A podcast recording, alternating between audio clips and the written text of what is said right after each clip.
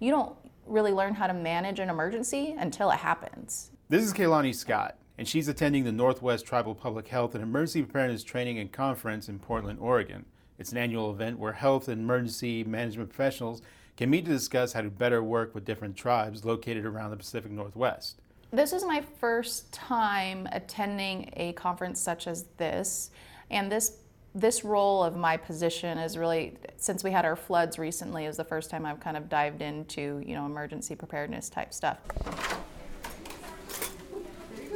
And this conference covers all kinds of stuff topics like evacuation preparedness or increasing healthcare response capabilities or using social media. No, Oh, in general. over social media. Yes, we are. We're definitely a two-way uh, communicator. And there's a talk from FEMA about hazard mitigation. What is the pre-disaster mitigation grant program? So this is a, this is a program that has grant funding available to implement some of the projects that you may have identified in your hazard mitigation plan.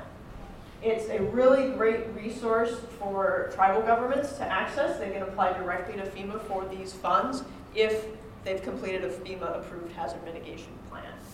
This is a program that is offered nationally on an annual basis, assuming that we get an appropriation for the program each year, which, which we have. Congress has authorized FEMA to implement programs that are meant to reduce the loss of life and property by lessening the impact of disasters. That's pretty much mitigation.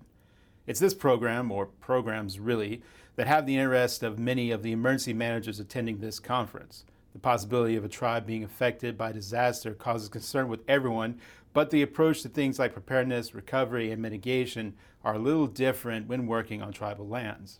Do you worry about people on the reservation? I do, and specifically our the children and elders. You know, many reservations and tribal lands are located in rural areas.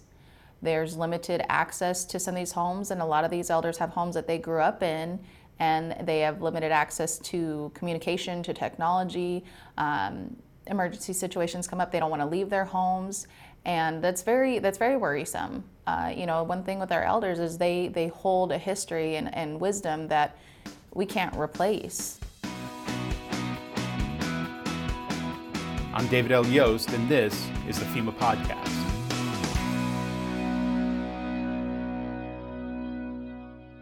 I've not been through the mitigation grant process. Um, I've heard about it um, from some of our other tribes and from FEMA and the state as well. Eli Grove is the Emergency Preparedness Coordinator for the Confederated Tribes of Siletz Indians.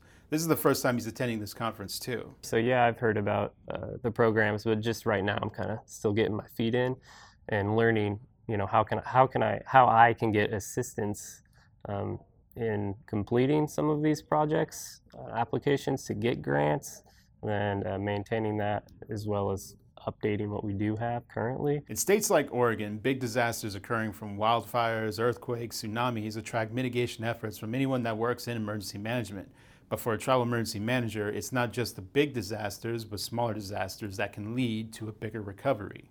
Hazard mitigation lives in my office, um, and I'm a one-person office, um, but I get a lot of help and support from my other departments. Um, we're working on mitigation and really any of the emergency management projects, so I'm very fortunate in that regard. We've had some flooding events that have caused us to implement incident management, do damage assessment. Uh, we've had some wildfire events. We've had some winter weather events that have required office closure. That's Tracy Depew, the Director of Emergency Management for the Cow Creek Band of the Umpqua Tribe of Indians. He's been on the job a little longer than Eli, over three years actually. Tracy has a diverse set of terrain to cover because the Cow Creek Reservation is in kind of a checkerboard pattern, which factors into his mitigation concerns. What does tribal mitigation mean to you?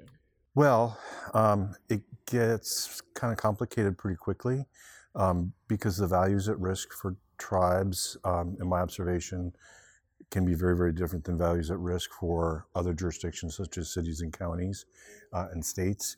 Um, so, what tribal mitigation means to me is really kind of a more organic, holistic approach, taking into consideration the natural resources, which are also cultural resources, and, and those are values at risk. So, when we mitigate, we certainly look at the traditional values at risk people, life safety, buildings, property.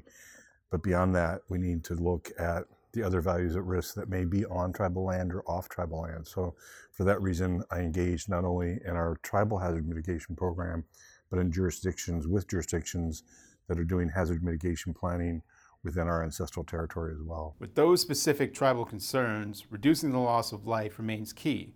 Kristen Myers is the Hazard Mitigation Assistance Branch Chief in FEMA Region 10. That was her speaking to an audience earlier about hazard mitigation. The first thing that we see communities thinking about with any natural hazard is life safety. So, if something bad happens, how are people able to survive it? Um, and so, when we look at tsunami, one of the major uh, issues that communities face is having safe places to evacuate to. That's the first level of concern that we see communities raising to us with regard to the tsunami hazard. Um, and the, similarly, if you compare that to wildfire, if it's a very fast moving fire, that's a thing of concern, so you also have evacuations. But typically, with a wildfire, you may have a little bit more time, or you have the set routes where you can get uh, to a safe place in a re- relatively short amount of time.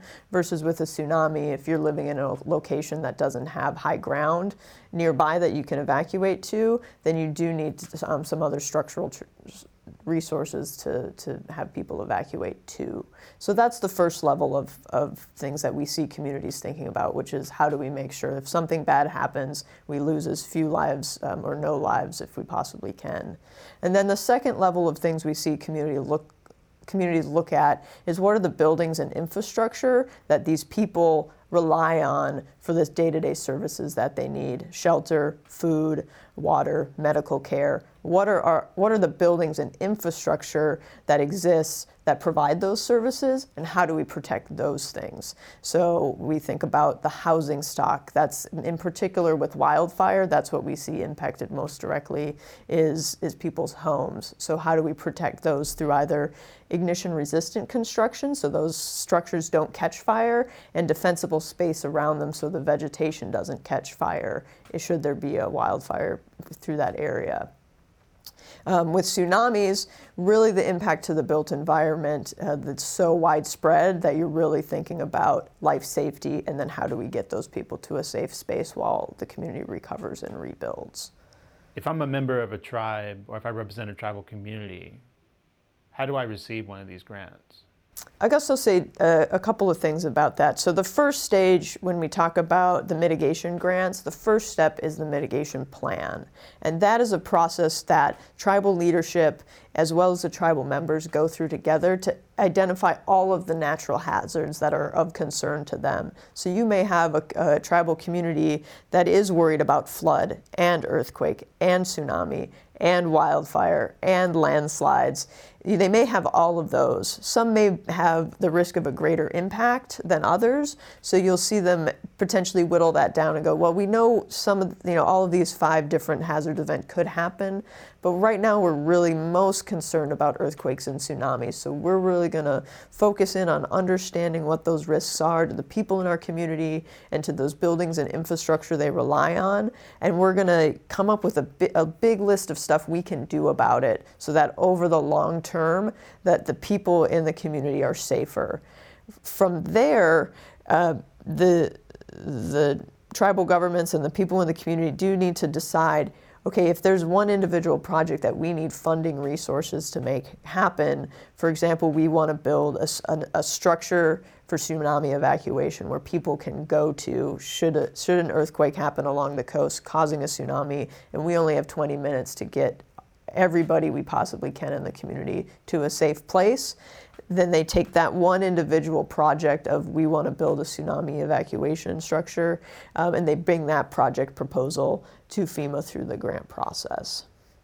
Um, to access the funding specifically, we actually we have funding available both for the planning stage. So if a tribe needs funding uh, financial resources to go and do that that hazard mitigation planning, our our hazard mitigation assistance grant programs can fund that.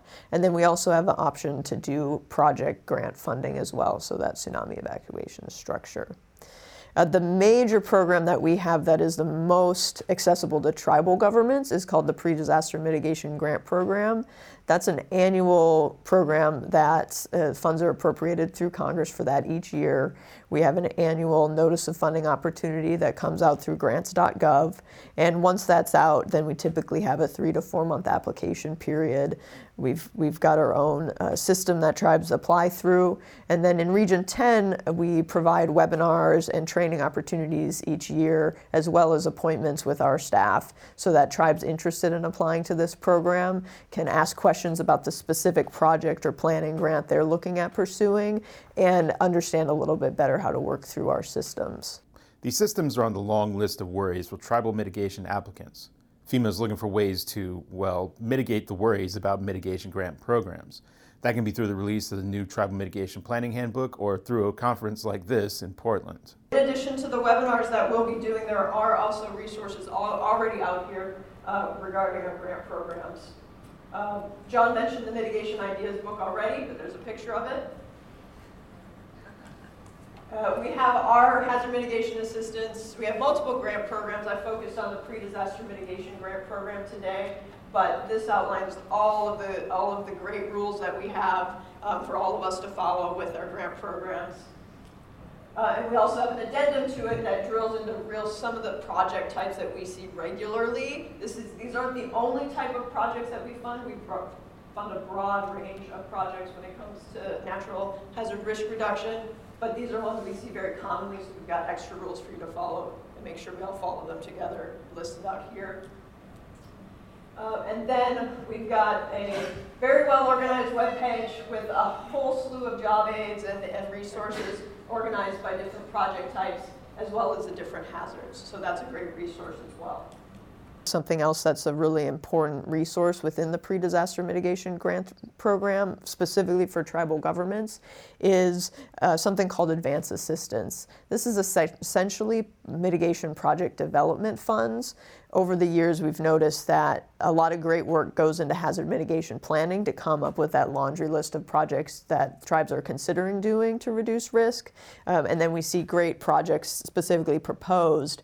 Uh, but there's a gap in a- being able to really under- take what you know you want to do as a community and make the right, look at all the different alternative ways of handling a situation and putting some funding resources into that so that a tribe can can weigh some options against each other or perhaps in, invest in the engineering that you need to make the best case for your project uh, through a grant application cycle.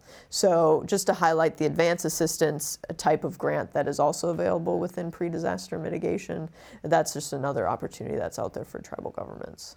For me, it's a pretty broad view of mitigation right now, but yeah.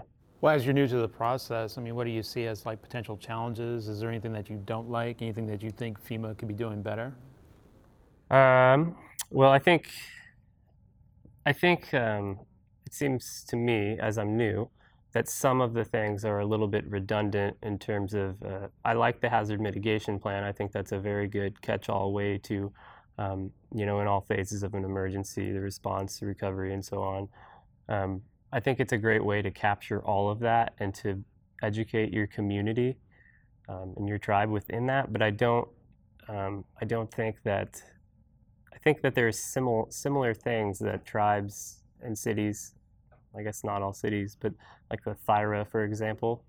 I think a lot of those things are uh, are so similar that it's almost redundant and puts a lot more work on tribes, especially because we often don't have the capacity um, to be able to fill those positions that, say, a county would to be able to complete those plans. So I like I like the kind of the catch-all that allows us to apply and get more money for mitigation, but I also think there's a lot of other uh, there's a lot of other things that don't need to be a part of that in order to get that funding.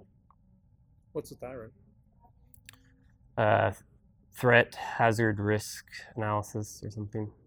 Yes, close, right? Kind of right. It's threat and hazard identification and risk assessment.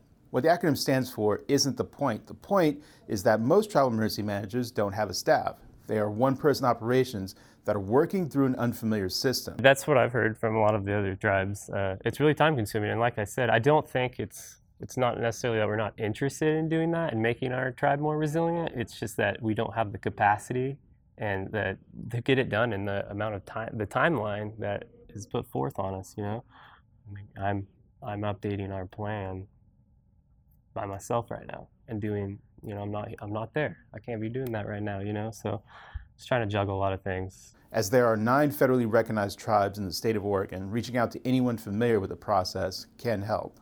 If you are a one-person operation, you probably want to consider getting some help. I mean, you know, I know the NOFO hasn't come out yet, but you can start talking to contractors now and getting some bids or some quotes on what it might cost to assist with the process, so you know how much money you're asking for, and that gets incorporated into your scope of work as you're developing your plan. How can FEMA make your mitigation projects easier? Uh, so, really, I think the responsibility for mitigation projects, so identification of risks and threats and hazards, and identifying projects, really is the responsibility of the tribe. What is the challenge for me is navigating the grants management system and some legacy systems. So, being a one man, one person operation, um, that really becomes a challenge. Not being intimately familiar, I think you have a suite of about 17 different applications and all of them very different.